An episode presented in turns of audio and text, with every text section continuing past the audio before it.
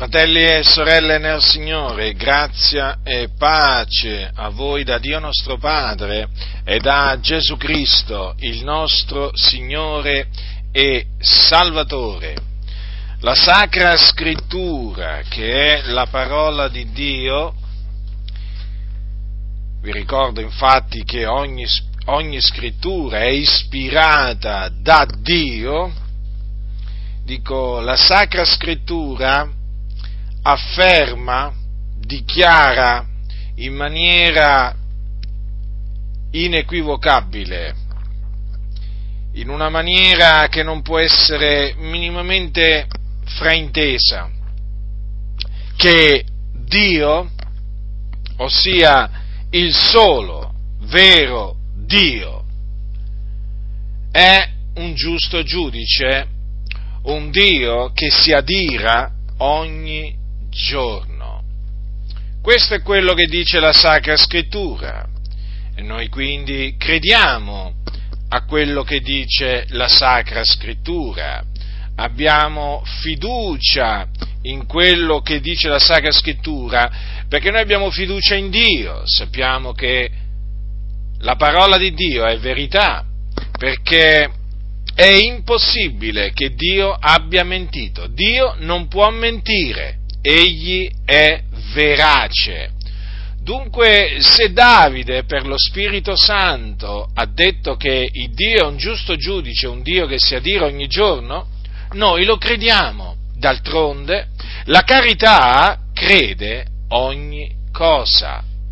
Naturalmente, ogni cosa che dice la Sacra Scrittura, perché dice anche la, in un altro posto la Sacra Scrittura che lo scemo crede tutto quello che si dice, cioè se uno va in piazza e si mette a credere a tutto quello che viene detto, è evidente, è evidente che lì, eh, o comunque a tutto quello che viene detto in giro, è evidente che la Sacra Scrittura lo definisce eh, in una certa maniera, lo definisce in questa maniera, quindi è un insensato chi crede a tutto quello che si dice in giro, ma il savio di cuore invece eh, crede tutto que- ogni cosa che dice il Dio. Questa naturalmente è una distinzione che bisogna, bisogna fare, perché sapete oggi ci sono molti che eh, non credono a tutto ciò che Dio dice, perché chiaramente c'è incredulità, ma c'è eh, tanta finta carità. La carità non finta crede ogni cosa, quindi crede tutto quello che Dio dice, anche se può sembrare incredibile quello che Dio dice, eh, ma eh, quello che Dio dice è la verità. Dunque noi, noi non mettiamo in dubbio, non mettiamo in discussione quello che dice la Sacra Scrittura. Sapete, faccia, faccio, vi faccio un esempio, ci sono quelli che dicono ma no, ma non può essere, non può essere che Giona eh, sia stato tre giorni e tre notti nel ventre di un, di, un, di un grosso pesce. Non è possibile, ma dai, potete credere a una favoletta del genere voi, ma è una favola per vecchiarelle. No, queste non sono favole è la verità, noi crediamo fermamente che il profeta Giona fu tre giorni, tre giorni e tre notti nel ventre di un pesce, ci credeva Gesù. Infatti Gesù citò proprio Giona. Gesù dunque credeva a quello che dice la Sacra Scrittura e noi pure crediamo a quello che dice la Sacra Scrittura. Allora veniamo a queste parole che sono scritte nel Salmo, eh, nel Salmo 7. Prendete la Bibbia e apritela al Salmo 7. Dice Davide, il dolce cantore di Israele, un uomo tramite cui parlò lo Spirito di Dio, un uomo che era secondo il cuore di Dio. Disse Davide queste parole, quindi Salmo 7, dal versetto 11, il Dio è un giusto giudice, un Dio che si adira ogni giorno. Se il malvagio non si converte, egli aguzzerà la sua spada, egli ha teso l'arco suo e lo tiene pronto. dispone contro di lui strumenti di morte, le sue frecce le rende infuocate. Ecco, il malvagio è in doglie per produrre iniquità. Egli ha concepito malizia e partorisce menzogna, ha scavato una fossa, l'ha resa profonda, ma è caduto nella fossa che ha fatta. La sua malizia gli ritornerà sul capo e la sua violenza gli scenderà sulla testa. Io loderò l'Eterno per la sua giustizia e salmeggerò al nome dell'Eterno, dell'Altissimo. Dunque il Dio è un giusto giudice, un giusto giudice. E siccome che la Sacra Scrittura dice che è un giusto giudice, questo significa che lui fa giustizia. E la sua giustizia è perfetta, perché appunto Dio ama la giustizia. Ecco dunque che viene dichiarato che Dio è un giusto giudice. Allora, il giudice che cosa fa? Prendiamo un giudice di un tribunale qui sulla terra. Ogni giudice è chiamato in ogni, in ogni causa a fare giustizia, dunque ad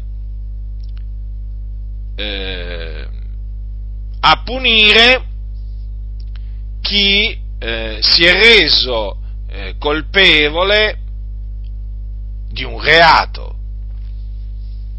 C'è un codice di leggi e chi viola, chi viene dimostrato che ha violato questa o quell'altra legge, viene punito dal giudice. Dopo un processo, il giudice emana la sentenza e sentenzia che Tizio deve essere punito con questa pena, che naturalmente varierà a secondo del reato. Poi chiaramente poi c'è tutto un codice che stabilisce in che termini vanno puniti eh, i reati, insomma, la cosa è complessa, ma i giudici comunque hanno studiato, conoscono le leggi e quindi poi le applicano. E il giudice deve eh, quindi fare giustizia. Fare giustizia significa punire il colpevole, però anche assolvere, anche assolvere l'innocente, ovvio questo. Perché se uno, se uno viene accusato ingiustamente di un reato, eh, è giusto che il giudice lo assolva. Allora, qui viene detto che Dio è un giusto giudice e non solo, viene anche detto che è un Dio che si adira ogni giorno. Dunque, il nostro Dio è un Dio che si adira. Ma non è che si adira, voglio dire, una volta all'anno, eh? o diciamo qualche giorno all'anno, così. No, Qui dice che il Dio si adira ogni giorno. Quindi voi dovete sapere che anche oggi, anche oggi, il Dio si è adirato. Anche oggi. Ora, perché Dio si adira ogni giorno? Eh, perché ogni giorno c'è chi lo fa adirare. Ogni giorno c'è sulla faccia della terra chi lo provoca ad ira. In che maniera? Violando i suoi comandamenti, perché Dio ha dato una legge e facciamo un esempio. In questa legge ci sono comandamenti come non uccidere, non rubare, non commettere adulterio, non attestare il falso contro il tuo prossimo, c'è anche un comandamento che ordina di non farsi statue, immagini. Infatti dice questo comandamento, non ti fare scultura alcuna né immagine alcuna delle cose che sono lassù nei cieli o qua giù sulla terra o nelle acque sotto la terra, non ti prostrare dinanzi a tali cose e non servir loro perché io l'Eterno, l'Iddio tuo, sono un Dio geloso, che punisco l'iniquità dei padri sui figlioli fino alla terza e alla quarta generazione di quelli che mi odiano, mi odiano e uso benignità fino alla millesima generazione verso quelli che mi amano e osservano i miei comandamenti. Questo per citare solamente alcuni dei, dei comandamenti di, mm, che fanno parte di questa legge. Allora, chi viola questi comandamenti provoca Dio ad ira, quindi Dio può essere provocato, è certo, è certo. Infatti, eh, nella Sacra Scrittura eh, ci sono molti esempi eh, di uomini che hanno provocato il Dio ad ira con le loro opere malvagie, con i loro omicidi, con le loro divinazioni, perché il Dio vieta anche di consultare gli spiriti, di darsi alla magia, eh? e che hanno provocato il Dio con appunto ogni sorta di male, eh, di male azione. Addirittura eh, il popolo di Israele, quando provocò il Dio ad ira, lo provocò con l'uccisione dei propri figli. Ci furono israeliti che eh, uccisero i propri figli per immolarli ai loro dei. Cioè, rendetevi conto la malvagità, la malvagità che, eh, a cui si diede il popolo di Israele. E, Dunque il Dio viene provocato tramite male, eh, male azioni, eh, azioni abominevoli, eh, azioni riprovevoli. E dunque il Dio si adira. E appunto, come dice la scrittura, si adira ogni giorno. E anche oggi sulla faccia della terra il Dio si è adirato e sta continuando ad adirarsi perché il mondo tutto il mondo giace nel maligno ed è dato all'iniquità, è dato all'iniquità. Ricordatevi che la Sacra Scrittura dice che, parla, parlando del principe della potestà dell'aria, lo chiama quello spirito che opera al presente negli uomini ribelli o nei figli della disobbedienza. E non dimenticatevi neppure che gli uomini che servono il peccato sono chiamati figliuoli di ira, figliuoli di ira. Evidentemente perché eh, sono sovrastati dall'ira di Dio. Dunque nessuno si illuda, perché se c'è l'ira di Dio vuol dire che Dio sa d'ira, eh? Non è che esiste l'ira di Dio e è, è così, eh, voglio dire, l'ira di Dio è collegata al fatto che appunto il Dio è un Dio che si adira ogni giorno. Quindi si adira contro chi fa il male, contro coloro che sono dati al male. E considerate eh, adesso cosa dice la scrittura. Se il malvagio non si converte, quindi vedete già qui parla del malvagio, eh, non parla del giusto, parla del malvagio. Il malvagio quindi è colui che si dà alla malvagità e quindi che provoca il Dio ad ira con le sue opere malvagie. Che cosa dice qua la Sacra Scrittura? Che se il malvagio non si converte, egli aguzzerà la sua spada.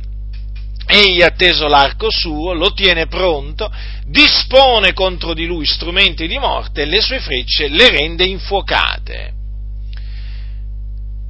Cosa significa questo? Che se il malvagio non si converte dalle sue vie malvagie, Dio riversa su di lui la sua ira e lo punisce, lo colpisce. Dunque, il male che il malvagio fa, il Dio glielo fa ricadere sulla sua testa. Infatti dice, la sua malizia gli ritornerà sul capo e la sua violenza gli scenderà sulla testa. Fratelli, voi dovete considerare che questo mondo è un mondo malvagio, che giace tutto quanto nel maligno, è sotto la potestà di Satana.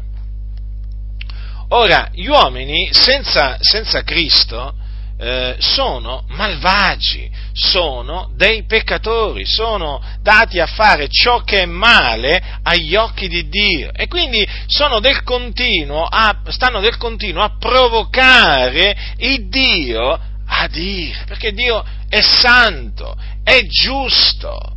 Quindi si adira nel vedere che i suoi comandamenti sono disprezzati, calpestati, violati. Ma vi rendete conto della malvagità che c'è nel mondo? Considerate per un momento gente che uccide, eh?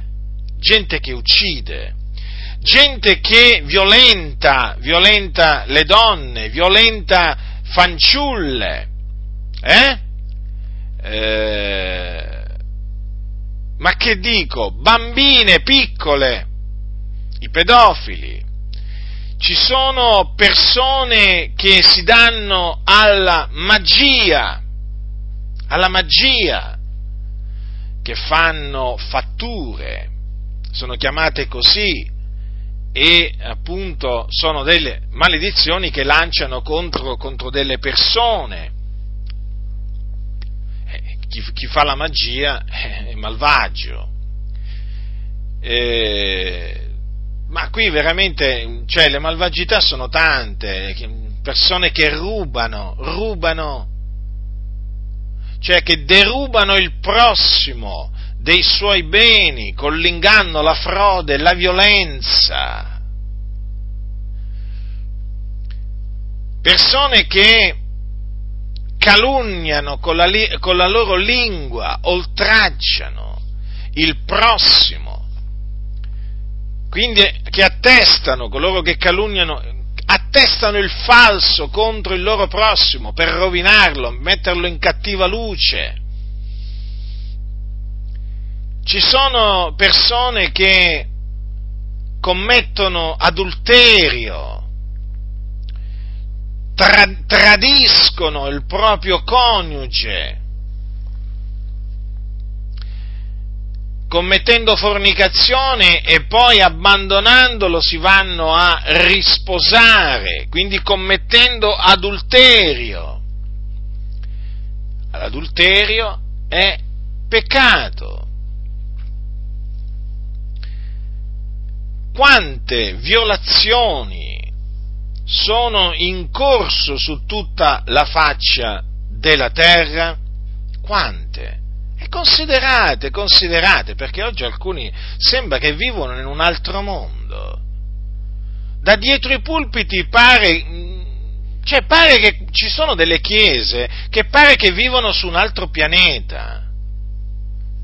Cioè, non parlano mai della malvagità che impera sulla faccia della terra. Non parlano mai dei malvagi che provocano Dio ad ira del continuo. Quanta malvagità c'è sulla faccia della terra?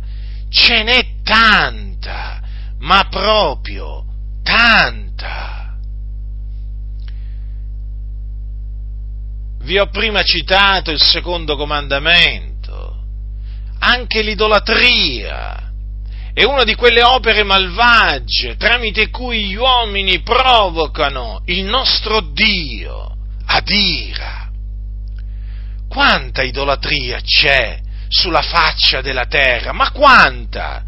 Io vi posso assicurare che ce n'è moltissima, moltissima, e non solo in India, e non solo in Cina, e non solo in Giappone, e non solo in Africa, ma anche in Italia, in questo paese falsamente chiamato cristiano. Quanta idolatria, idoli, immagini chiamate sacre da tutte le parti, eh?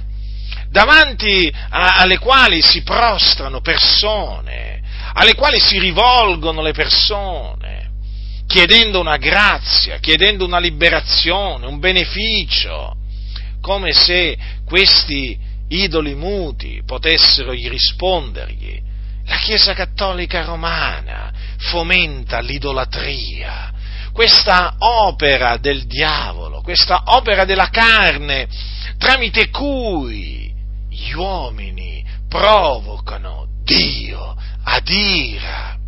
Vi stavo dicendo, vi stavo dicendo che oramai ci sono chiese che come se vivessero in un altro mondo, si sono creati un mondo tutto loro. Sembra quasi, vogliono dare l'impressione quasi che si vive in una sorta di paradiso terrestre, quando veramente viviamo in mezzo a un mondo, in mezzo a, una, a un mondo che la scrittura chiama una generazione storta e perversa, presente secolo malvagio. Vi rendete conto? La malvagità che c'è, la, i, la malvagità che attorn, attornia il popolo di Dio, i santi del Signore. Hm? Quanti malvagi ci sono sulla faccia della terra? E poi che dire dei bestemmiatori, di quelli che bestemmiano il nome di Dio, di quelli che offendono Dio, insultano Dio, giudicano Dio. Sì, perché dovete sapere che ci sono anche coloro che giudicano le vie di Dio e lo considerano a Dio un Dio empio, un Dio ingiusto, un Dio arrogante un Dio ignorante, sì. Qualcuno rimarrà sorpreso, ma questo è il mondo in mezzo al quale noi viviamo. Sì, ci sono milioni di persone che accusano il nostro Dio di essere arrogante, ignorante, malvagio. Sì, ma oggi molte chiese tacciono su questo, non vogliono sentire parlare di tutto ciò, perché non vogliono condannare tutto ciò. Ma noi condanniamo le opere del diavolo, noi condanniamo le opere di questo mondo, perché le opere di questo mondo sono malvagie come è malvagio il principe di questo mondo che è Satana. Gesù testimoniava del mondo, che le opere del mondo erano malvagie e per questo veniva odiato. Oggi molti, rifiu- molti che si dicono cristiani rifiutano di testimoniare del mondo, che le opere del mondo sono malvagie perché non vogliono essere odiati dal mondo, non vogliono essere perseguitati dal mondo, loro vogliono essere amici del mondo, vogliono camminare col mondo, vogliono stare in un accordo amichevole col mondo e quindi non possono mettersi a parlare come parlava Gesù, come parlavano gli apostoli, come parlavano i profeti che testimoniavano delle opere del mondo che erano malvagie. Ma quanto a noi invece ne vogliamo testimoniare, seguendo quindi le orme di Cristo, delle opere del mondo, vogliamo testimoniare che sono opere malvagie. Per questo il mondo ci odia, per questo il mondo ci perseguita, per questo il mondo ci calunnia. Noi siamo discepoli di Cristo, servitori di Cristo Gesù e non ci vergogniamo di seguire le orme di Cristo, non ci vergogniamo di dire che questo mondo è malvagio, non ci vergogniamo di dire che le opere di questo mondo sono malvagie. Guardate che ve ne ho citate solo alcune, sapete, perché qui la lista è lunghissima. Allora, il mondo è malvagio e coloro che ne fanno parte sono malvagi. Cosa dice la Sacra Scrittura? Se il malvagio non si converte, significa che se il malvagio non si ravvede, non abbandona la sua via malvagia, il Dio riverserà su di lui la sua ira e ne ha data ampia dimostrazione di questo modo d'agire il Signore nella sacra scrittura che è la parola di Dio. E a tale, a tale proposito voglio ricordarvi quello che sta scritto nel libro dei re, in uno dei libri dei re, in uno dei libri chiamati re. Allora, è il secondo libro. Allora, voglio leggervi alcuni passi tratti dal capitolo 17, secondo Re, capitolo 17, l'anno dodicesimo dal versetto 1, l'anno dodicesimo di Acaz,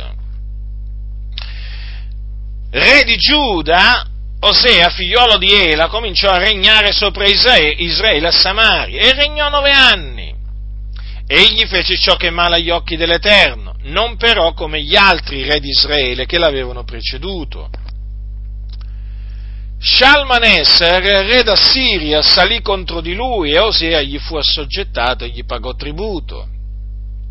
Ma il re d'Assiria scoprì una congiura ordita da Osea, il quale aveva inviato dei messi a, Son, re d'Egitto e non pagava più il consueto anno, tribu, anno tributo al re d'Assiria. Perciò il re d'Assiria lo fece imprigionare e mettere in catene, poi il re d'Assiria invase tutto il paese, salì contro Samaria e l'assediò per tre anni. L'anno nono di Osea il re d'Assiria prese Samaria e trasportò gli israeliti in Assiria e li collocò in Alà e sullo Abor, fiume di Gozan, e nelle città dei Medi. Questo avvenne perché i figlioli di Israele avevano peccato contro l'Eterno, il loro Dio, che li aveva tratti dal paese d'Egitto, di sotto al potere di Faraone, re d'Egitto, ed avevano riveriti altri dei, essi avevano imitato i costumi delle nazioni che l'Eterno aveva cacciate dinanzi a loro e quelli che i re di Israele avevano introdotti. I figlioli di Israele avevano fatto in segreto contro l'Eterno, il loro Dio, delle cose non rette, si erano costruiti degli alti luoghi in tutte le loro città, delle torri, dei guardiani alle città fortificate, avevano eretto colonne ad idoli sopra ogni colle elevato e sotto ogni albero verdeggiante, e quivi su tutti gli alti luoghi avevano offerto profumi come le nazioni che l'Eterno aveva cacciate dinanzi a loro, avevano commesso azioni malvagie, provocando ad ira l'Eterno e avevano servito gli idoli, mentre l'Eterno aveva loro detto non fate una tale cosa. Eppure l'Eterno aveva avvertito Israele e Giuda per mezzo di tutti i profeti e di tutti i veggenti dicendo convertitevi dalle vostre vie malvagie e osservate i miei comandamenti e i miei precetti, seguendo in tutto la legge che io prescrissi ai vostri padri e che ho mandato a voi per mezzo dei miei servi i profeti.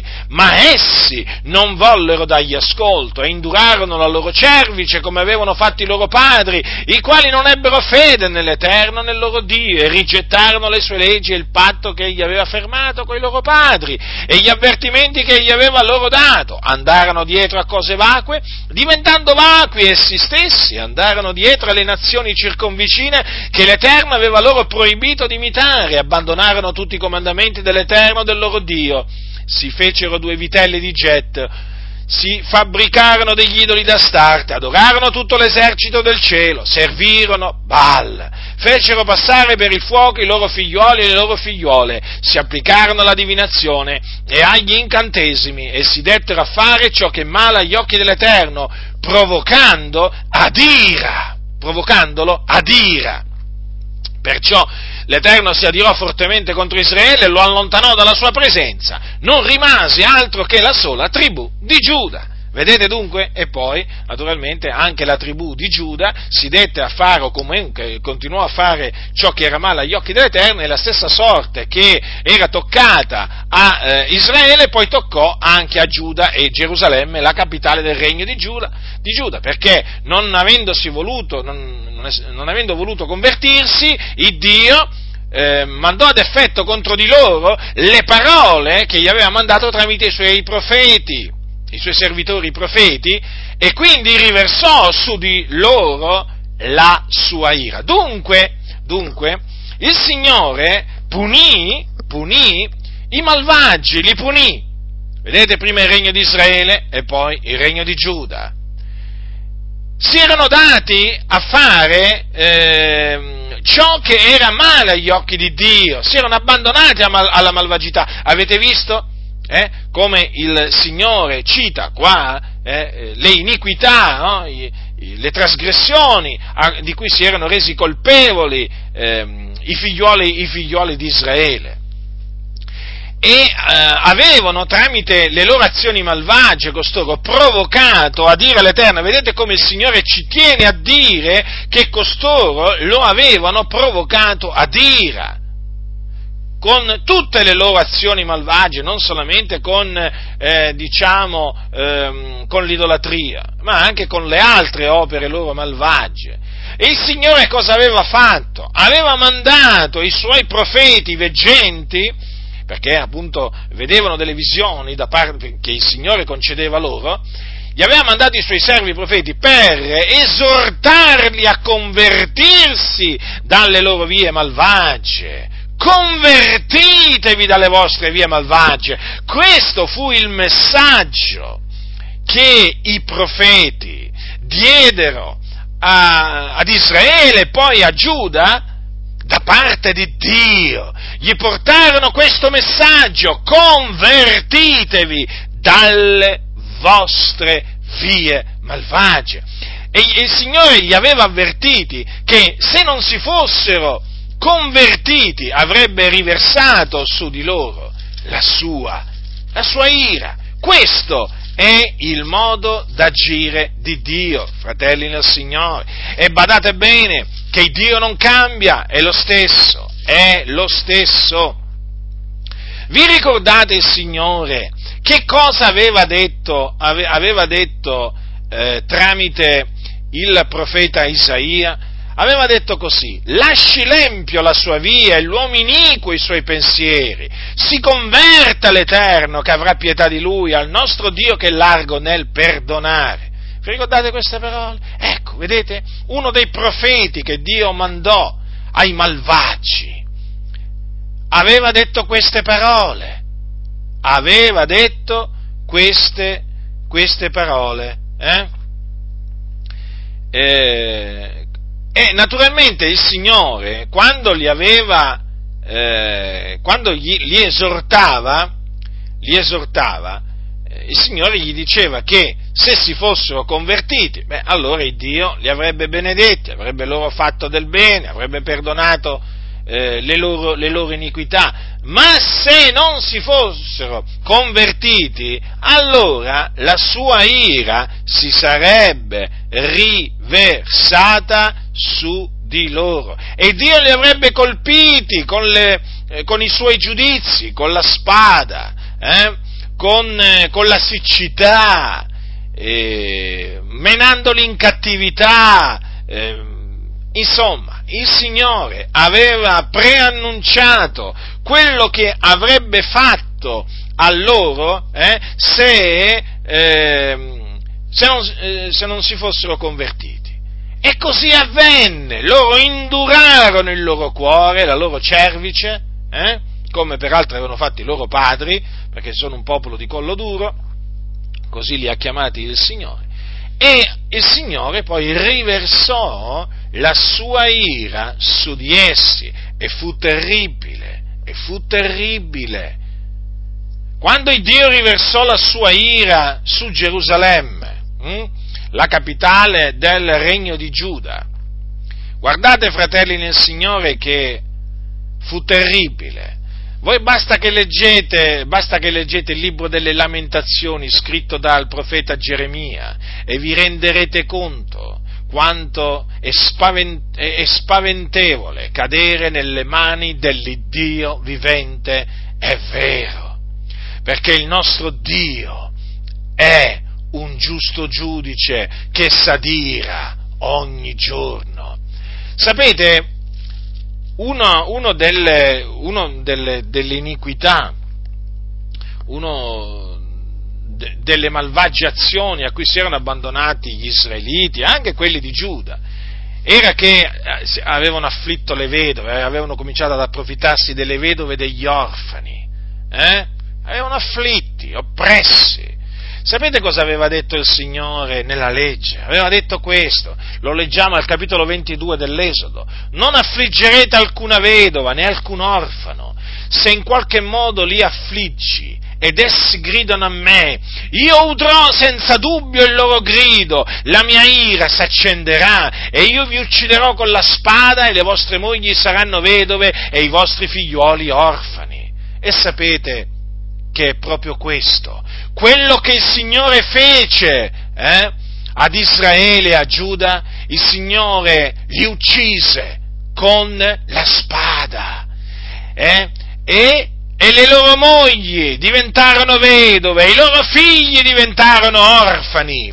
Perché? Perché avevano afflitto le vedove e gli orfani, avevano anche oppresso i poveri. E costoro avevano gridato a Dio. E Dio aveva udito il loro grido, si era infuriato il Signore e allora poi scatenò la sua ira sulle teste di coloro che avevano afflitto le vedove, gli orfani e i poveri e il Signore fece loro giustizia.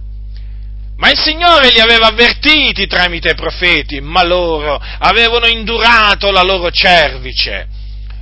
Ora, vi ho detto già più volte che questo è il, mo- è, è il, modo d'agire di Dio, perché Dio non è cambiato. Eh? Molti oggi presentano un Dio che è cambiato che è cambiato, infatti, infatti tante cose scritte nell'antico patto, eh, negli scritti che vanno dalla Genesi al, eh, a Malachia, non li leggono assolutamente, è come se non esistessero, è come se non ci fossero, anzi è meglio se, se, se non ci sarebbero per questa gentaglia eh, che c'è in mezzo alle chiese, che sta dietro i pulpiti spesso, eh, è gentaglia, gente che non vale niente, sono empi, empi, empi!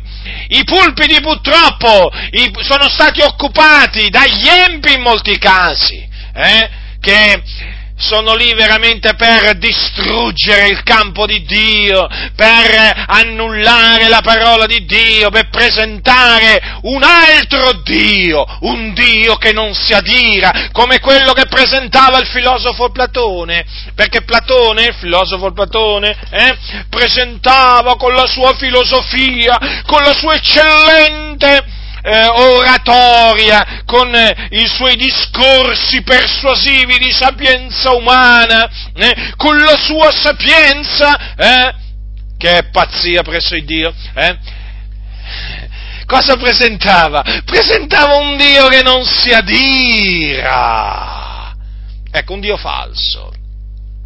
Lui non conosceva il Dio, Platone, non lo conosceva e si era inventato questo Dio che non si adirava. Ecco, oggi, oggi in, in mezzo a tante chiese, ci sono, ci sono, tanti che avendo fatto spazio alla filosofia, cioè alla sapienza di questo mondo, eh, si sono messi ad annunziare un Dio alla Platone, platonico, un Dio che non s'adira ti dicono sempre, ah ma Dio è buono, sai, non sa dire il nostro Dio, il vostro Dio che è falso, non si adira, ma il nostro Dio è quello vero e si adira.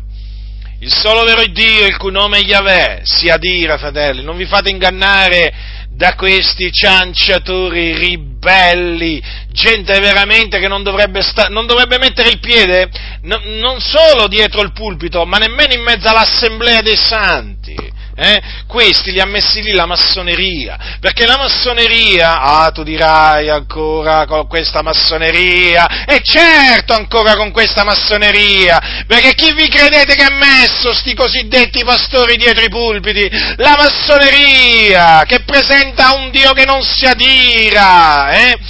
I massoni si arrabbiano contro coloro che presentano un Dio che si adira, che castiga, che punisce, perché se si adira poi punisce. Eh? E gli ha messi lì la massoneria. E la massoneria fa parlare questi servi del diavolo e gli dice presentate un Dio che non s'adira, un Dio che non castiga nessuno, un Dio che non manda terremoti, che non manda fulmini contro nessuno. Ecco, il Dio di Platone, questi servi del diavolo vi presentano, eh? perché il solo vero Dio manda i terremoti, infatti la Sacra Scrittura dice che per la sua ira trema la terra, e chi può reggere dinanzi allo sdegno dell'Eterno? Sì, l'ira di Dio si manifesta, eh? si manifesta contro i malvagi ancora oggi, mandando contro di loro terremoti, sì, così è scritto scritto.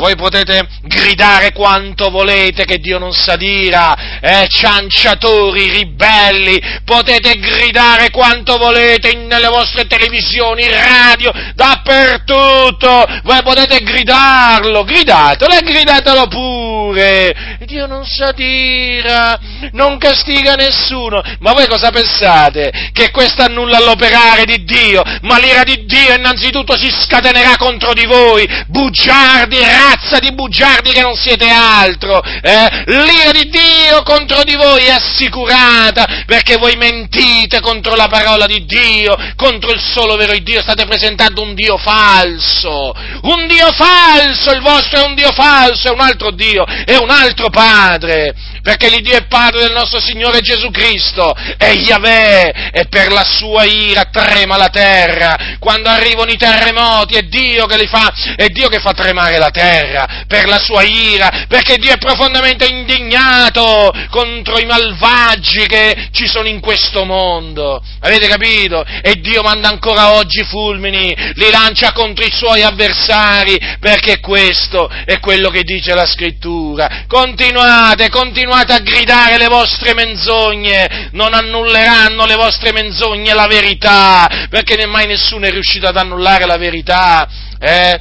Non si può nulla contro la verità, voi state provando, eh, state provando a fare qualcosa contro la verità, Guardate, io vi avverto, malvagi, sì, voi malvagi che state dietro i pulpiti, eh, col vostro tesserino da pastore che non vale niente, ravvedetevi e convertitevi dalle vostre vie malvagie, massoni, servi di Satana, altrimenti l'ira di Dio si scatenerà sul vostro capo, l'ira di Dio vi sovrasta, sappiatelo, sì, sì, voi che state in queste denominazioni evangeliche, pensate di stare al sicuro con il vostro tesserino padrino di pastore, eh? Ma badate bene che al Signore mica lo potete ingannare, potete ingannare qualche insensato, qualcuno che non conosce le scritture, eh? ma non potete mica ingannare Dio che scruta i cuori e le reni, eh? e le vostre menzogne sono tutte registrate, tutte registrate, e se non vi convertite dalle malvagità che avete detto, fatto e detto, eh? Avete detto malvagità di ogni sorta contro Dio,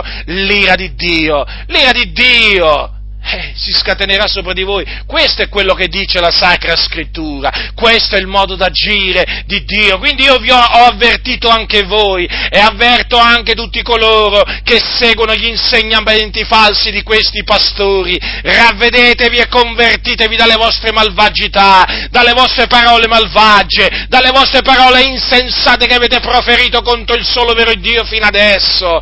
Eh? Tornate al Signore prima che sia troppo tardi, perché io ve lo ripeto, il Dio è un giusto giudice, un Dio che si adira ogni giorno. Ah, voi direte, ma queste cose le hai lette dall'Antico Testamento. E allora andiamo al Nuovo Testamento, ribelli che non siete altri. Che cosa c'è scritto? Nell'epistola di Paolo agli Efesini, ma come si conviene a dei santi, né fornicazione né alcuna impurità, né avarizia sia neppur nominata fra voi, né disonestà disonestà, né buffonerie, né facezze scurrile, che sono cose sconvenienti, ma piuttosto rendimento di grazie, poiché voi sapete molto bene che un fornicatore o impuro o avaro che è un idolatra ha eredità nel regno di Cristo e di Dio. Niuno vi seduca con vani ragionamenti, poiché è per queste cose che l'ira di Dio viene sugli uomini ribelli. Dunque, che c'è scritto qua? Come leggete? Io leggo che l'ira di Dio viene sugli uomini ribelli, non c'è scritto che veniva e poi ha smesso di venire sugli uomini ribelli, eh? come se vivessimo in un tempo in cui l'ira di Dio eh, non viene più sugli uomini ribelli, no, la Bibbia dice che l'ira di Dio viene, viene, viene sugli uomini ribelli e voi siete tra di loro ribelli, perciò sappiate che l'ira di Dio viene anche sopra di voi. Quindi vi dovete ravvedere convertire, sì, sì, voi, voi delle, vostre, delle, delle, vostre, delle varie denominazioni evangeliche, Assemblea di Dio in Italia, Parola della Grazia, Elim, Valdesi, Battisti, Riformati, Metodisti, tutti quanti, vi dovete ravvedere e convertire, perché state proferendo un sacco di menzogne contro l'Iddio vivente e vero, perché vi siete dati all'iniquità, avete preso la dottrina degli apostoli, che è la dottrina di Dio, ve la siete gettata dietro le spalle, l'avete messa sotto i piedi anche, sì, e la fate disprezzare ai credenti, per quello che vi dico che l'ira di Dio verrà pure sopra di voi se non vi ravvedete convertite dalle vostre insensatezze, da che dite e proferite, addirittura tra di voi ci sono pure quelli che raccontano le barzellette contro il solo vero Dio, eh, che pensano di potersi fare beffe di Dio, coloro che insultano Dio, che lo trattano come se fosse un bamboccetto, eh? Ascoltatemi, ma voi non la farete mica franca, sapete? Non la fecero franca gli israeliti nel deserto, non la fecero franca gli, i giudei quando appunto furono nella terra promessa, non la fecero franca, pensate di farla franca voi? E chi siete voi? Vi sentite superiori a Dio? Vabbè, ma anche se vi sentiste superiori a Dio, ma sotto il Dio si curvano i campioni della superbia, voi siete dei campioni di superbia, la superbia vi è veramente... Eh, siete pieni di superbia voi, pieni, sprizzate di superbia, perché vi hanno riempiti di superbia alle scuole bibliche in mano ai massoni, siete pieni di superbia nei confronti di Dio, nei confronti degli umili, dei semplici, che dei timorati di Dio, ma sotto il Dio si curvano i campioni della superbia, perché Dio resiste ai superbi, ma fa grazia agli umili. Sì, Dio fa grazia a quelli che voi disprezzate, ipocriti! Dio fa grazia proprio a loro, sì, a quelli che non hanno una laurea, o magari nemmeno un diploma, o magari nemmeno la terza media, e magari nemmeno la quinta.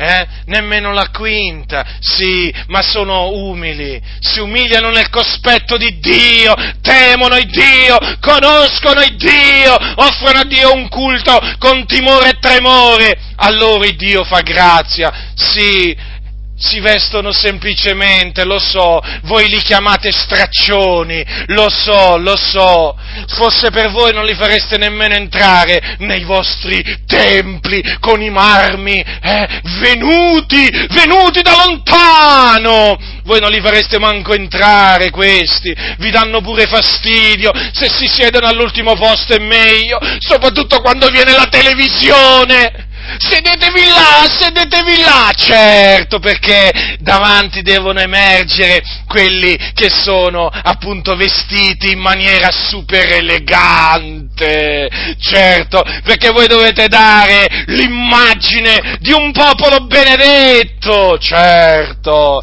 perché voi siete superbi, voi non è che siete benedetti, voi siete superbi, voi manifestate la vostra superbia, voi non è che dovete, voi non è che dovete far vedere che siete benedetti, benedetti, voi dovete far vedere che siete superbi, vanagloriosi, e allora i poveri, i semplici, gli umili, via!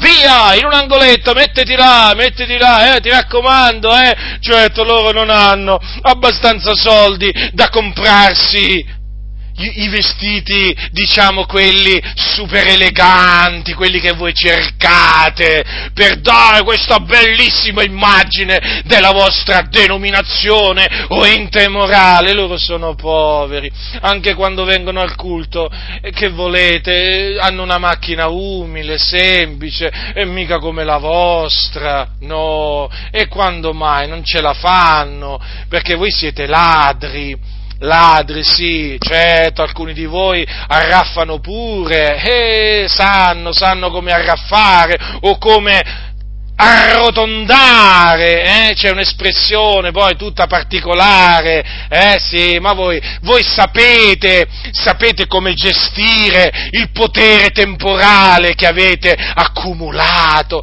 ma certo, ma certo, e quindi disprezzate gli umili, eh? disprezzate quelli che hanno poca cultura del mondo, perché hanno cultura biblica questi fratelli, conoscono la parola, quella che non conoscete voi, ma voi disprezzate quelli che non sanno niente di filosofia, quelli che eh, non conoscono Platone, eh, Aristotele, Socrate e magari anche Voltaire. Ah, voi li disprezzate questi! Più ce ne sono infatti, eh, eh di, di, diciamo, di filosofi in mezzo a voi e voi siete più contenti. Però questi fratelli semplici, umili, poveri, eh, poveri. Mm? No, voi non li sopportate, vi dà pure fastidio vederli quando arrivano la domenica, vi dà pure fastidio. Eh, diciamo che l'unica cosa che vi fa un po' comodo è che, diciamo, ancora danno qualche, qualche offerta e allora vabbè, vabbè, per voi praticamente, fate finta di non vederli, di non sentirli, perché comunque sia qualcosa vi mettono dentro ancora nelle tasche. Eh? Sempre di meno, perché sempre più fratelli stanno comprendendo che siete dei ladri. Siete una spelonca di ladroni. Comunque, ancora, ancora voi li sopportate, eh? eh a malo modo, però, voglio dire è così, è così, ribelli, l'ira di Dio viene sopra di voi, superbi che non siete altro. Stavo dicendo veramente, fratelli nel Signore, mi rivolgo a voi, che veramente eh, c'è così tanta, c'è così tanta superbia in mezzo alla Chiesa, è una cosa che non ho mai sopportato la superbia io, non ho mai sopportato la superbia. Considerate che io quando ancora ero un figliolo di ira non sopportavo i superbi, non li sopportavo anche a scuola, quando andavo a scuola, eh, avevo dei compagni di scuola che erano superbi, non mi piacevano, si davano arie, vanagloriosi, si innalzavano, mi davano fastidio, pensate dopo che mi sono convertito. Non li sopporto. E le, e le denominazioni sono piene di questa gente, gente che non vale niente, ma il Signore sa come piegarli, ma perché il Signore, sapete, è da, è da, è da tanto tempo che, che diciamo, affronta i superbi, eh? Pensate che il Signore fu, fu in grado di umiliare eh, il re Nebuchadnezzar quando questo si insuperbì in cuor loro. Stiamo parlando del re Nebuchadnezzar. Pensate un po' voi, questi qua, questi cosiddetti pastori di queste denominazioni che si innalzano in cuor loro contro Dio, contro gli umili. Ma pensate il Signore eh, che Cosa ci vuole per il Signore, voglio dire, a umiliarli? Il Signore li umilia, perché Dio resiste ai superbi. Lo ha detto, sapete, cioè, quello che Dio ha detto, quello fa. Allora, forse alcuni ancora non hanno capito questo. Quello che Dio ha detto, l'ha detto già. Non è che c'è bisogno che io lo proclami, eh? Eh, nel senso, ehm, eh, voglio dire questo, non è che c'è bisogno che io gridi quello che Dio ha detto e ha fatto scrivere, no? Eh, per eh, diciamo indurre Dio a mandare ad effetto la sua parola. No, no, Dio manda ad effetto la sua parola, a prescindere che essa venga predicata o non venga predicata, perché lui ha già parlato. Capite? Cioè, ha già parlato il Signore non è che ancora deve parlare, non è che ancora il Signore deve farci sapere o deve dire come si comporterà con i superbi, no, l'ha già detto, Dio resiste ai superbi, ma fa grazia agli umili, quindi, quindi, e Dio resiste ai superbi, quindi li umilia, quelli che si innalzano, il Dio li abbassa, li scaraventa a terra, ma è da migliaia di anni che lo fa il Signore questo, eh? È da migliaia di anni. Non è, che, non è che il Signore per un certo tempo ha smesso di resistere ai superbi, no, no. Cioè, quello che voglio dire è questo. In una comunità, in una comunità può succedere anche che non venga mai letto o non sia stato mai letto che Dio resiste ai superbi e fa grazia agli umili. Mettiamo, mettiamo una cosa del genere, no? Mettiamo, che diciamo è una cosa abbastanza, diciamo, eh, diciamo in molti casi è vero, no? Cioè, ma voi pensate che in quella comunità i superbi, a cominciare dal pastore superbo, eh, non verrà umiliato da Dio? E non si può pensare che Dio venga meno alla sua parola. Dio ha parlato, quindi a suo tempo eh, resisterà, infa- umilierà i superbi. Capite? Perché Dio ha parlato. Cioè, la parola di Dio è uscita dalla sua bocca, eh? noi diciamo la parola di Dio, perché la parola è uscita dalla sua bocca, quindi Dio vigila sulla sua parola per mandarla ad effetto.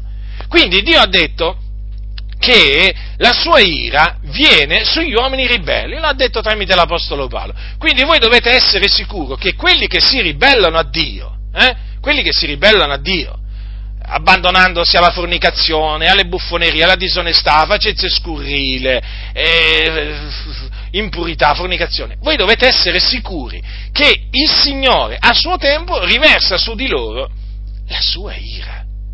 È così, fratelli. Questa è la parola di Dio, non è che è la mia parola, è la parola che è proceduta dalla bocca di Dio, non è un'opinione di Paolo, eh, state attenti, eh. non è che questo è uno sfogo di Paolo, sai com'è? Paolo era un po', era un po' come si dice, eh, una persona, come vengono definite oggi queste persone? Da sangue caldo, come vengono definite? Comunque, una persona un po' esuberante, capito? Una persona magari che eh, voglio dire, si arrabbiava eh, facilmente, secondo alcuni, no? e allora ogni tanto, sai, si lasciava scappare qualche, qualche, sfogo, che vuoi, anche lui aveva bisogno di sfogarsi, e qui vedi, questo è uno dei suoi sfoghi, eh, ha detto, eh, nessuno vi seduca con vani ragionamenti, poiché per queste cose che l'ira di Dio viene sugli uomini ribelli, ma cosa gli avrà preso a Paolo in quel momento? Eh, chissà con chi ce l'aveva, e si è sfogato come, come usava fare, no, no, no, questo questa è parola di Dio, nessuno vi seduca con vani ragionamenti. Eh? E l'Apostolo Paolo ha confermato che l'ira di Dio ancora oggi, Dio la, la, la sua ira, Dio la riversa sui, sui, ribelli, quando dice ai santi di Roma queste parole, poiché l'ira di Dio si rivela dal cielo contro ogni impietà ed ingiustizia degli uomini che soffocano la verità con l'ingiustizia. Allora, stesso discorso di prima stesso discorso di prima.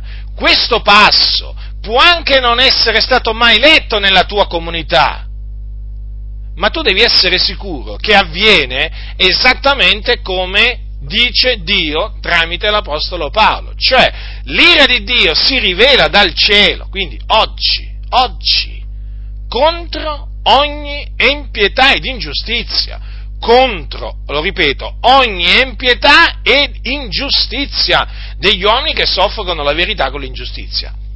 Quindi, a prescindere che costoro si definiscono cristiani o non si definiscono cristiani, una cosa è certa, questa parola si adempie se costoro eh, soffocano la verità con l'ingiustizia. Allora vi faccio questa domanda. Oggi la verità è soffocata con l'ingiustizia in mezzo alla Chiesa? Perché, sapete, è facile parlare del mondo, eh, del mondo, certo, eh, il mondo è mondo, sotto la potestà delle tenebre, sotto la potestà di Satana, ma veniamo alla Chiesa, Veniamo alla Chiesa. In seno alla Chiesa ci sono uomini che soffocano la verità con l'ingiustizia? Eh sì, ce ne sono, eppure tanti. Che cosa dice la Sacra Scrittura? Lo dico io? No, lo dice la Sacra Scrittura. Che l'ira di Dio si rivela dal cielo contro costoro, contro l'empietà, contro, contro costoro, perché appunto eh, costoro sono dati all'impietà e all'ingiustizia e soffocano la verità con l'ingiustizia. Vedete, fratelli, qua che cosa c'è scritto? Soffocano la verità. La verità.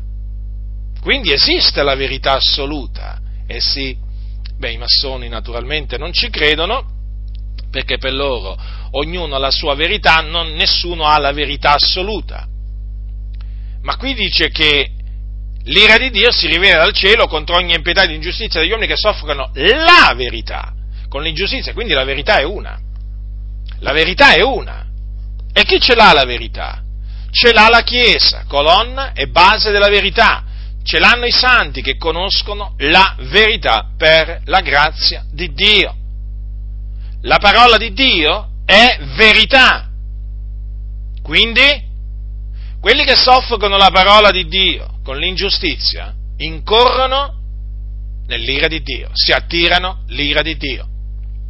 Dio è un giusto giudice, un Dio che si adira ogni giorno. E quindi, e quindi anche oggi è tempo di parlare dell'ira di Dio. Perché oggi troppi che si dicono cristiani parlano di un Dio che non si adira, parlano di, presentano un Dio che non si adira, del Dio di Platone, che poi è il Dio della massoneria. Platone. Platone, Platone per i massoni è proprio, si può dire, come, come Paolo per noi, come l'Apostolo Paolo per noi, ecco, Platone per, e per i massoni, vabbè, lì eh, Platone se, diciamo, gareggia con Voltaire, perché insomma anche Voltaire, il filosofo Voltaire, anche lui è veramente osannato, celebrato, magnificato a più non posso dalla massoneria, eh? Un altro empio che non conosceva il Dio, Voltaire, eh? un altro che soffocava la verità con l'ingiustizia, con tante di quelle con tante di quelle menzogne contro Dio, contro Gesù, contro il Vangelo, contro le scritture. Ma veramente una cosa impressionante quello che diceva Voltaire, quello che scriveva Voltaire. Eppure, eppure la massoneria lo esalta e ci sono addirittura pastori, pastori protestanti che citano pure Voltaire, pensate un po' voi. A Paolo magari non lo citano, però a Voltaire lo citano. Eh? E allora dico io, eh, ecco, si sono, fatti, eh, si sono fatti un Dio su misura, eh? un Dio alla Platone, va? Eh, o un Dio, diciamo, come la pensava Voltaire. E eh, che poi, guarda un po', questo Dio di cui parlano sia eh, Platone che Voltaire è un altro Dio non c'è niente a che fare con eh, l'Iddio e Padre del nostro Signore Gesù Cristo. Ma in effetti oggi va molto di moda eh, l'Iddio di Platone e di Voltaire in mezzo alle chiese, mi sto accorgendo di questo. Ma ecco perché non sopportano quando noi parliamo di Dio come ne parlavano i profeti, Gesù, gli apostoli. Perché questi hanno l'Iddio di Platone, hanno l'Iddio di Voltaire, un altro Dio. E questi qua soffocano la verità con l'ingiustizia proprio si, eh, si vede questo, eh? Questo non è una cosa che qualcuno potrebbe dire, ma cosa stai dicendo? Sei sicuro? Ma questo lo vedono tutti. Ma questo lo vedono tutti. Soffocano la verità con l'ingiustizia. Voi considerate questo, fratelli, oramai in tante chiese eh, non, è che, non è che è vietato solamente insegnare il velo, non è che è vietato solamente dire alle sorelle che si devono adornare con vericondia modesta, non di trecce d'oro, di perlo, di vesti sontuose. Non è che è vietato eh, dire soltanto che la donna sarà salvata partorendo figliuoli. Non è che è vietato solamente dire che non permetta alla donna di insegnare né di usare autorità sul marito. No, no. Cioè, ormai in molte chiese è vietato, è vietato, ascoltatemi, è vietato, chiese che si dicono evangeliche, dire che c'è un solo Dio, il cui nome è Yahweh, e c'è anche un solo mediatore tra Dio e gli uomini, Cristo Gesù. Non due, non tre, non quattro, non cinque. Eh? Cioè oramai in tante chiese è vietato dire questo. E ve lo, ve lo spiego. E questa è la verità, eh? è vietato dire la verità, e perché in queste chiese comanda la massoneria, adesso ve lo spiego perché. Perché questo messaggio esclude, esclude, eh, esclude tante altre persone, nel senso che se tu dici che c'è un solo Dio e il suo nome è Yahweh, tu escludi i musulmani. Cioè, tu in questa maniera dici che i musulmani non, hanno, non adorano il solo vero Dio. Tu dici che i buddisti, ha, quest, proclamando questo, che è questo che dice la Sacra Scrittura, tu eh, praticamente escludi i buddisti, eh, perché te, certo, dici che i buddisti non adorano il solo vero Dio, non servono il solo vero Dio. Eh? E così gli induisti, i shintoisti e così via. Quindi questo è un messaggio che divide gli uomini e tu non lo puoi portare, non lo devi portare, perché altrimenti ti ritieni superiore agli altri. E chi sei tu da sentirti superiore agli altri? Tu devi dire, semmai, che c'è, sì, esiste Dio, ma ognuno lo chiama come vuole lui. C'è chi lo chiama Yahweh, c'è chi lo chiama Allah, c'è chi lo chiama Buddha e così via. Capite quello che vi voglio dire? Ecco, questo è il messaggio che deve essere portato in tante chiese, ma non c'è un solo Dio, eh? il Padre del nostro Signore Gesù Cristo, eh? colui che ha mandato Gesù nel mondo per essere la propiziazione per i nostri peccati. No, questo non lo devi dire perché sennò escludi il Dio dei musulmani, dei buddisti e così via. Avete capito? Allora non puoi dire nemmeno che Gesù Cristo è l'unico mediatore tra Dio e gli uomini. Perché? Perché se tu dici questo, tu praticamente ti innalzi sopra gli altri che non hanno Gesù come unico mediatore. Capisci? ti innalzi sopra i musulmani che hanno momento, ti innalzi sopra i buddisti che hanno Buddha e così via. Vi faccio degli esempi proprio pratici, eh? E questo non sta bene alla massoneria. Non sta bene la massoneria. Tu semmai puoi dire Gesù è nostro, cioè è colui che fa mediatore tra, eh, tra noi e Dio, ma non che è il solo mediatore, no, questo non lo devi dire, perché altrimenti poi escludi, eh, escludi, escludi, gli ebrei, per esempio, perché gli ebrei non si appoggiano sulla mediazione di Gesù Cristo, perché gli ebrei rigettano Gesù Cristo come, eh, come il figlio di Dio, e quindi rigetteresti gli ebrei, li faresti sentire in colpa, faresti sentire in colpa i musulmani, i buddisti e così via. Non può essere questo. Quindi oggi oramai la verità non ha accesso dietro tanti pulpiti, capite? Quindi se tu non puoi dire che c'è un solo Dio, il Padre, il nostro Signore Gesù Cristo, non puoi dire che c'è un solo mediatore tra Dio e gli uomini, cioè Cristo Gesù uomo, il quale diede se stesso col prezzo di riscatto, di riscatto. Eh, considerate, considerate che cosa annunziava l'Apostolo Paolo, diede, Gesù Cristo diede se stesso col prezzo di riscatto per tutti. Non lo puoi dire, perché se tu dici questo poi innalzi Gesù sopra tutti gli altri, lo fai diventare, uso questa espressione, eh, o lo fai apparire, uso questa espressione per farmi capire meglio, lo fai apparire come il Salvatore Salvatore del mondo, l'unico Salvatore, l'unico Signore, e non va bene questo, non va bene. Eh, perché se no gli altri che non credono in Gesù che fine faranno? Cosa vuoi dire? Che vanno all'inferno quelli che non credono in Gesù? Capite? Allora, siccome che tu non puoi dire che quelli che, credono, che non credono in Gesù vanno all'inferno, tu devi, devi, presentare Gesù come vuole la massoneria.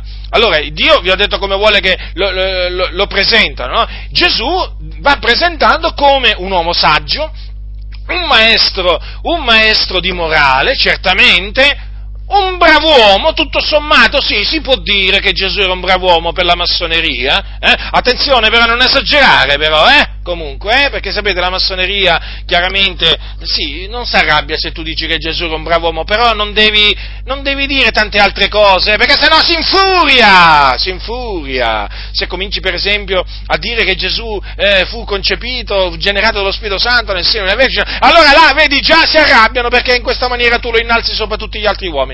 Allora, siccome la massoneria eh, mette Gesù sul livello di tutti gli altri, eh, eh, Zarathustra e, o Zoroastro, Buddha, Maometto, eh, Platone e così via, eh, allora tu devi stare attento a come parli di Gesù in queste comunità, devi soffocare la verità. E allora devi presentare Gesù come un maestro di morale, un maestro di scienza, un illuminato. Ma sì, va bene anche a dire che Gesù era un, un, un illuminato, basta che non dici che è la luce del mondo però, eh? Eh sì, perché se dici che Gesù è la luce del mondo, poi cosa succede? Che tutti quelli che, cre- che non credono in Gesù li fai passare per cam- persone che camminano nelle tenebre, come in realtà sono. Ma la massoneria non vuole questo. Tu non devi escludere gli altri, capisci? E allora che cosa sta succedendo nelle comunità? Che tu non ti puoi azzardare a predicare il ravvedimento all'Evangelo di Cristo Gesù. Cioè tu non ti puoi azzardare in queste comunità a predicare la verità perché la verità è soffocata con l'ingiustizia. Eh? Allora che cosa pensate che, che fa Dio eh? davanti a questo soffocamento della verità in atto in queste chiese. Poi pensate che Dio guardi così, eh, senta così, senza, senza battere ciglio, come si suol dire, eh, senza fare niente? Eh? Pensate che Dio tollera tutto ciò? No, no, no. Il Dio non tollera ciò, no, no, non sopporta tutto ciò. Tutto ciò è in abominio agli occhi del Signore. Infatti il Dio riversa la sua ira su costoro. Ve lo ripeto, l'ira di Dio si rivela dal cielo contro ogni impietà ed ingiustizia degli uomini che soffocano la verità con l'ingiustizia. Ora guardate, fratelli nel Signore, se ci sono uomini sulla faccia della terra, ma voglio dire in particolare in mezzo alla Chiesa, che soffocano la verità con l'ingiustizia, quelli sono i massoni. Quelli sono i massoni, non importa di che grado, non importa di che grado. Sono loro, sono loro che soffocano la verità con l'ingiustizia. Quindi eh, è bene che sappiano che l'ira di Dio si rivela dal cielo contro di loro. E per quello che io a più riprese ho esortato e continuo a esortare i massoni, eh, che sono in mezzo alle chiese, che stanno facendo dei danni a, a ravvedersi, a convertirsi, perché altrimenti l'ira di Dio piomba su di loro. Cioè, che cosa, posso, che cosa pensano loro? Eh? Che cosa pensano? Di poter fare, dire quello che vogliono, eh? senza incorrere nell'ira di Dio? Eh? Perché loro dicono che Dio è buono, no? Dio non si adira, Dio non castiga, ma lo possono gridare quanto vogliono nelle loro logge e anche nei locali di culto che ormai assomigliano sempre più a logge, eh? con pavimenti, eh, pavimenti massonici, scu- cioè eh, triangoli, rombi, oramai veramente i locali di culto assomigliano sempre più, certi locali di culto, tanti locali di culto assomigliano sempre più a logge, ma loro lo possono gridare quanto vogliono la menzogna, uh, ma gridate, gridate, gridate fino a perdere la voce, ma l'ira di Dio continuerà, ascoltatemi fratelli, l'ira di Dio continuerà a eh, manifestarsi dal cielo contro coloro che soffocano la verità con l'ingiustizia. Il Dio riconduce ciò che è passato, quello che ha fatto nell'antichità, quello ancora farà e continuerà a fare, fratelli nel Signore. Il Dio è anche un fuoco consumante. Il Dio ha manifestato sempre la sua ira dal cielo contro l'impietà e l'ingiustizia e continuerà a manifestarla. E voglio dirvi a voi che avete un Dio platonico, eh, un Dio alla Voltaire, eh, che nel libro dell'Apocalisse si parla molto dell'ira di Dio. Libro dell'Apocalisse, meglio interpretarlo allegoricamente allora. Eh? Meglio, meglio interpretarlo allegoricamente, come fanno tanti, no? Che allegorizzano tutto quello che non gli piace. Eh? È da prendere letteralmente, tutto quello che naturalmente è da prendere letteralmente, e lo, loro lo allegorizzano, perché chiaramente gli dà fastidio. Figuratevi quando cominciano a sentir parlare delle sette piaghe, delle sette piaghe, le ultime con, con cui si compie l'ira di Dio. E molti allegorizzano. Allegorizzano pure le, le, le, le, sette piaghe, le ultime sette piaghe con cui si compie l'ira di Dio. Eh? E voglio leggerevi io queste sette piaghe, fratelli nel Signore, eh, affinché nessuno si illuda, affinché nessuno pensi, ma, ma, tu, ma tu sei rimasto, rimasto a Mosè, tu sei rimasto a Mosè, anzi a, ancora prima sei rimasto ad Abramo, eh? Ma Dio non cambia, non è che io sono rimasto a Mosè, la parola di Dio è vivente e permanente, eh? la menzogna è menzogna, la verità è verità e la verità sussiste, la verità sussiste. Qual è la verità? È la verità, parola di Dio è verità. Allora, libro dell'Apocalisse, capitolo 16, ascoltate, fratelli nel Signore, ascoltate. Peraltro vi voglio ricordare che mm, c'è una beatitudine per coloro che leggono questo libro, no? perché alcuni adesso sentono parlare dell'ira di Dio, eh, dei giudizi di Dio, e dicono, oh, mi vuoi spaventare? Sì, ti voglio spaventare se vivi nel peccato, così ti ravvedi e ti converti. Eh? Allora, beato chi legge, beati coloro che ascoltano le parole di questa profezia e servono le cose che sono scritte in essa, poiché il tempo è vicino. Oh, qualcuno dirà, ma è stato scritto così tanto tempo. Sì, ma per il Signore, sapete, mille anni sono come un giorno. Eh? Ma che idea ci avete voi di Dio? Eh? Sapete quanto, passato, eh, quanto tempo è passato da quando Giovanni ha scritto, ha scritto il libro dell'Apocalisse? Eh, agli occhi del Signore, no, ve lo ricordo, giusto, magari in caso ve lo siete dimenticati. Allora, l'Apocalisse generalmente ehm, eh, viene, viene, detto che fu scritto verso la fine della, eh, del primo secolo, eh? Allora fate, fate i calcoli, quanti, quanti, secoli sono passati? Quanti secoli sono passati? Siamo, siamo, nel, siamo nel, ventunesimo secolo, giusto? Eh, vabbè, siamo nel 2000, 2000, 2016, siamo nel 2016, ne, passato, ne sono passati di secoli, eh? ma tanti, sono passati migliaia di anni. Allora, eh, sono passati più di mille anni, hm? sicuro, sicuro, più di mille anni, sicuro. Allora, eh, diciamo che alla fine di questo secolo farà eh, duemila anni, eh? farà duemila anni che è stato scritto il libro Apocalisse. Allora, per il Signore mille anni sono come un giorno, cosa volete che siano mille anni? Cosa volete che siano mille anni? Quindi, allora, beato chi legge. Io quando leggo il libro dell'Apocalisse, in effetti lo leggo come se fosse stato scritto ieri. Sì, sì, e mi fosse arrivato oggi. Che senso? Per me la parola di Dio è attuale, è vivente, eh? Per molti invece non vale niente. Carta straccia per molti, carta straccia, anche il libro dell'Apocalisse è carta straccia, non ve lo dicono, però è così, carta straccia, non vale niente il libro dell'Apocalisse per molti, ve lo posso assicurare, eh? no, beatitudine per chi lo legge, ma quando mai? Sì, magari la beatitudine è solo per chi legge certi versetti, per chi legge certi altri no, e invece no, la beatitudine è per quelli che beato chi legge tutto quello che sta scritto, eh, le parole di questa profezia. Allora, capitolo 16 dell'Apocalisse, qui siamo appunto verso la, prima, la, verso la fine del primo secolo d.C., quindi. Dice Giovanni, eh, dice Giovanni, e udì una gran voce dal Tempio che diceva ai sette angeli, andate e versate sulla terra le sette coppe dell'ira di Dio e il primo andò e versò la sua coppa sulla terra, e un'ulcera maligna e dolorosa colpì gli uomini che avevano il marchio della bestia e che adoravano la sua immagine. Poi il secondo angelo versò la sua coppa nel mare, ed esso divenne sangue come di morto, ed ogni essere vivente che si trovava nel mare morì. Poi il terzo angelo versò la sua coppa nei fiumi e nelle fonti delle acque, le acque diventarono sangue e udì l'angelo delle acque che diceva, sei giusto, tu che sei e che eri, tu il santo per avere così giudicato. Hanno sparso il sangue dei santi e dei profeti e tu hai dato loro a bere del sangue, essi ne sono degni.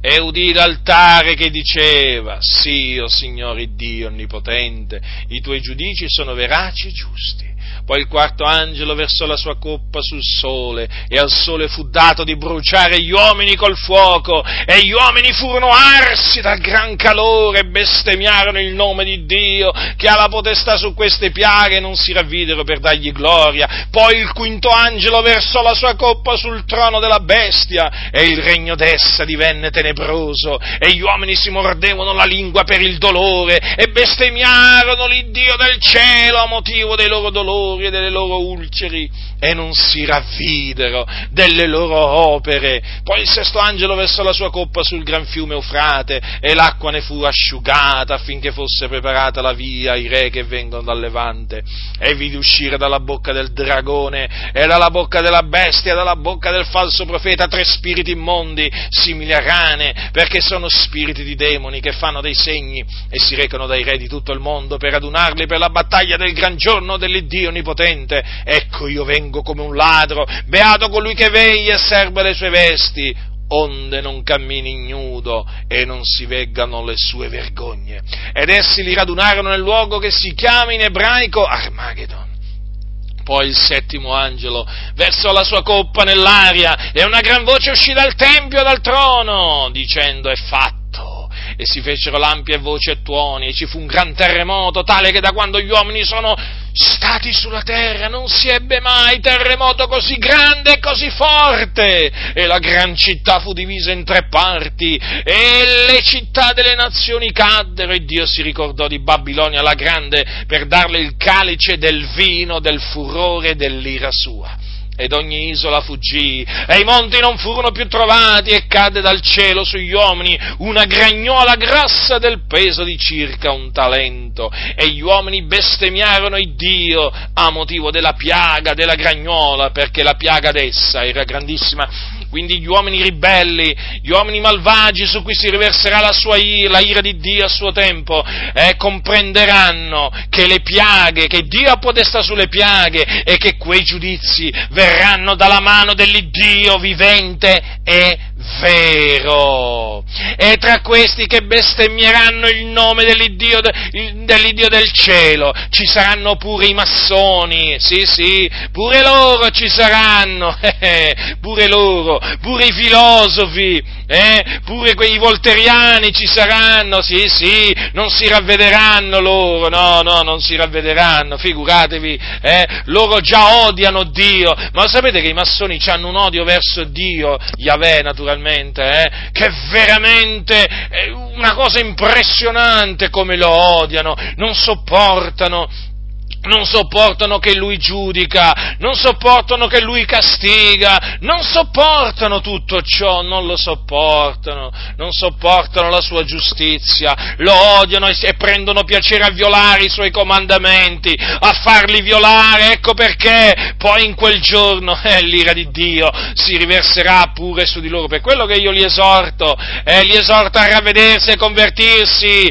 fino a che sono in tempo, perché viene il giorno giorno dell'ira ardente di Dio. E allora lì poi non scamperanno, non scamperanno. E allora poi li smetteranno di ridere, eh, ah, di fare gli sberleffi, eh, sì, sì, sì. Eh, quel giorno è terribile, è terribile, vedete dunque il nostro grande Dio?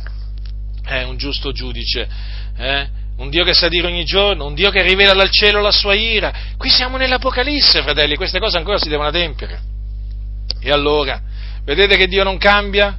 Eh? L'Iddio che fece scendere fuoco e zolfo su Sodoma e Gomorra, eh, che nella sua ira distrusse quelle città, lo vedete che non è cambiato? Lo vedete che ancora, ancora è lo stesso? Lo vedete questo? Eh? E, e, queste cose sono state scritte verso la fine del primo secolo. Ma lo sapete che Gesù, Gesù, stesso, eh? Gesù stesso, predisse che Dio avrebbe riversato eh, la sua ira su Gerusalemme? Quando Gesù predisse la distruzione la distruzione di, eh, di, Gerusalemme. Vi ricordo che disse queste, queste, cose Gesù. Quando vedrete Gerusalemme circondata d'eserciti, sappiate allora che la sua desolazione è vicina. Allora quelli che sono in Giudea fuggono ai monti e quelli che sono nella città se ne partono e quelli che sono per la campagna non entrino in lei perché quelli sono giorni di vendetta affinché tutte le cose che sono scritte siano adempite. Guai alle donne che saranno incinte e a quelle che allatteranno in quei giorni perché vi sarà gran distretta nel paese paese ed ira su questo popolo e cadranno sotto il taglio della spada e saranno menati in cattività fra tutte le genti e Gerusalemme sarà calpestata dai gentili finché i tempi dei gentili siano compiuti. Gesù, il figlio di Dio disceso dal cielo, ha detto queste cose, vedete? Queste parole si adempirono nell'anno 70, eh? Quando appunto il Dio mandò l'esercito di Roma contro, contro, eh, contro Gerusalemme. Eh, Gerusalemme fu atterrata, eh? Gerusalemme fu atterrata, ci furono tantissimi morti, tante persone furono uccise eh, per la spada appunto dell'esercito, dell'esercito romano e tanti furono menati in cattività, tanti. Leggete, leggete il, il, il resoconto che ne ha fatto Flavio Giuseppe eh, in una delle sue opere, eh, guerre, guerre, giudaiche, se non ricordo male, è veramente impressionante la descrizione, la descrizione che fa ehm, questo storico della presa di Gerusalemme. E quando leggi, io mi ricordo la prima volta che ho letto quel resoconto, è chiaro, non è che è un libro ispirato da Dio, però molte cose che sono scritte sono, sono veraci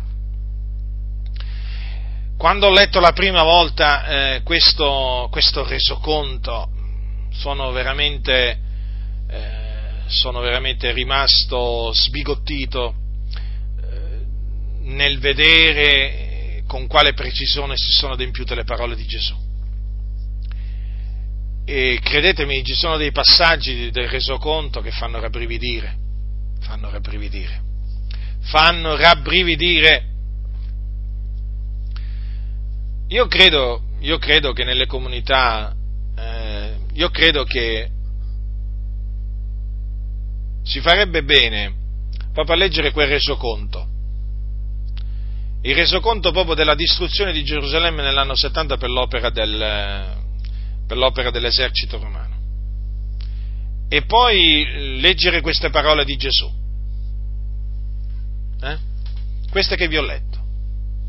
E poi vi renderete conto come si sono adempiute. Proprio tali e quali.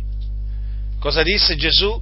Vi sarà gran distretta nel paese ed ira su questo popolo. Fu l'ira di Dio. Quante volte l'ira di Dio si è abbattuta sul popolo di Israele? Hm? Sugli israeliti, già, già dal deserto, durante il loro viaggio verso la terra di Cana, dopo che erano usciti dall'Egitto e poi è proseguita eh, l'ira di Dio a riversarsi no? Su, sul popolo di Israele. Vi ho detto prima appunto quello che successe al tempo del, del, del re Osea, no? leggendo dal libro, dal libro del secondo re, no? ve, l'ho letto, ve, l'ho letto, prima. Eh? Eh, l'anno, l'anno, dodicesimo di Acaz, re di Giuda, Osea figlio di Ela, cominciò a regnare sopra Israele, ecco, quindi durante il regno di Osea. Allora, per dire, non è che è una novità.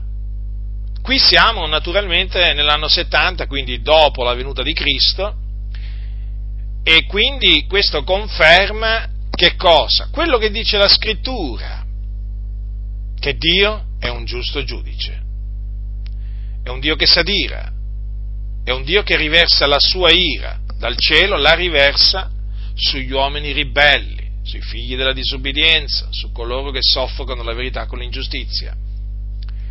E dunque veramente eh, è una cosa buona che più fratelli possibili sappiano, più fratelli e sorelle possibili sappiano veramente che cosa avvenne, secondo lo storico Flavio Giuseppe, quando appunto Dio riversò la sua ira su Gerusalemme per eh, considerare più da vicino le parole di Gesù, queste parole di Gesù scritte, nel, scritte da Luca, il medico di letto. Io credo che faccia molto bene questo, in un periodo in cui in mezzo alle chiese viene presentato un Dio alla Platone, un Dio secondo, il Dio secondo Platone e secondo Voltaire. Hm? Credo che faccia bene per eh, confermare che il Dio non è cambiato, il Dio non è cambiato. Ancora oggi, fratelli, sotto la grazia è un giusto giudice, un Dio che sa dire ogni giorno, e se il malvagio non si converte, la sua ira gli piomberà addosso. È scritto, questo è il modo d'agire di Dio, è il modo d'agire di Dio. Vedete che Gesù comunque ha confermato? Eh? Lo vedete che Gesù ha confermato che Dio è un giusto giudice, che Dio è un vendicatore, eh? Lo ha confermato. Però oggi molti non vogliono sentire parlare di queste cose perché non sono cose piacevoli. Loro vogliono sentire dire molti solo che Dio è buono, è fedele, misericordioso e pietoso. Nient'altro nient'altro. Ma questo è, è sbagliato, è sbagliato, però oggi molti non sopportano la sana dottrina, quindi vogliono predicatori che gli dicono cose piacevoli, cose che non li turbano, cose che non li fanno arrabbiare, cose che non li spaventano, quindi non vogliono che sia predicato un Dio che s'adira, un Dio che castiga, un Dio che punisce, un Dio che si vendica dei suoi avversari. Ma noi non possiamo tacere perché questa è la verità. Noi non vogliamo essere annoverati tra coloro che soffocano la verità con l'ingiustizia, noi vogliamo essere annoverati tra coloro che si levano in favore della verità, tra coloro che difendono la verità, perché la verità rende liberi, una cosa meravigliosa sapere che la verità rende liberi, fratelli del Signore. La menzogna invece rende schiavi. La verità, e noi conosciamo la verità, fratelli, per quello siamo liberi, siamo liberi di dire eh, anche questo, che Dio è un giusto giudice, che sia dire ogni giorno. Sì, bisogna essere liberi per poterlo dire, perché molti non sono liberi, infatti non lo dicono, perché sono schiavi, schiavi della massoneria. Eh? Vado sempre là perché ormai ho compreso, ho compreso di cui sono schiavi, di chi sono schiavi questi qua. Eh? Sono schiavi della massoneria, è la massoneria che gli impedisce di dire quello che dice la Sacra Scrittura. Ma noi siamo liberi, liberi in Cristo, anche schiavi di Cristo. Però sapete, essere schiavi di Cristo è una cosa meravigliosa. Eh? Perché, perché Cristo è la verità. Quindi essere schiavi di Cristo, fratelli, significa essere schiavi della verità. Quanto è bello essere schiavi della verità. E quindi quello che disse Davide su Dio è ancora valido, ve l'ho dimostrato, ve l'ho dimostrato, quindi ritenete, ritenete quello che vi ho detto, perché le cose stanno così, non stanno in un'altra maniera, perché stanno come dice la Sacra Scrittura, fratelli nel Signore.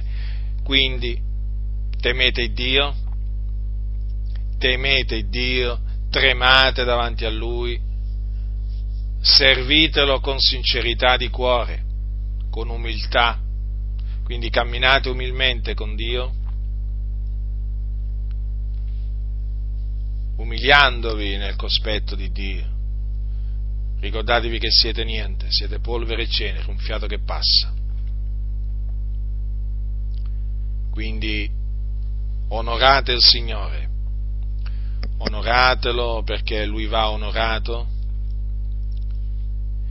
e non insuperbitevi mai, mai, non datevi al male, no, no, fate il bene, solamente il bene. Fate del bene a voi stessi e fate del bene al vostro prossimo. Astenetevi da ogni specie di male. Siate giusti e non, non siate ingiusti. Siate veraci, non siate bugiardi. Molti oggi praticano, amano e praticano la menzogna. Dite sempre la verità, fratelli nel Signore. Santificatevi, fuggite la fornicazione, non rubate, non datevi alle buffonerie, non siate disonesti, siate sempre onesti con tutti. Non, non abbandonatevi a facezie scurrili, abborrite queste cose, vivete veramente in ubbidienza a Dio perché per certo i figli dell'ubbidienza ricevono benedizione dalla mano di Dio. Quanto invece agli uomini ribelli, sappiate che quello che li aspetta è l'ira di Dio. Quindi il timore di Dio, ricordatevi, fratelli del Signore, abbiatelo sempre nel vostro cuore, abbiatelo sempre nel vostro cuore il timore di Dio. Allunga i giorni allunga i giorni. Quindi non vi fate ingannare da quelli che vi dicono che il Dio non si adira. Eh? Accettate invece quello che dice la parola, la parola di Dio, che Dio è un giusto giudice, un Dio che si adira ogni giorno. Certo, il Dio è lento all'ira, però si adira. Lento all'ira non significa mica che non si adira, Dio è lento all'ira, certamente, misericordioso, pietoso, però quello che ha detto lo fa, lo fa, fratelli, lo fa. Quindi io vi avverto, quindi chi vive nel peccato si ravveda, si converta e si metta a vivere in maniera santa, giusta, pia, perché altrimenti l'ira di Dio lo colpirà. Ricordatevi, il Signore diede tempo a Jezebel di ravvedersi, ma lei non volle ravvedersi e il Signore poi riversò la sua ira sopra di lei. Quindi certamente il Dio è paziente, il Dio è benigno, misericordioso, però rimane un giusto giudice, un Dio che sa dire ogni giorno e poi riversa la sua ira sugli uomini ribelli. La grazia del Signore nostro Gesù Cristo sia con tutti coloro che lo amano con purità incorrotta.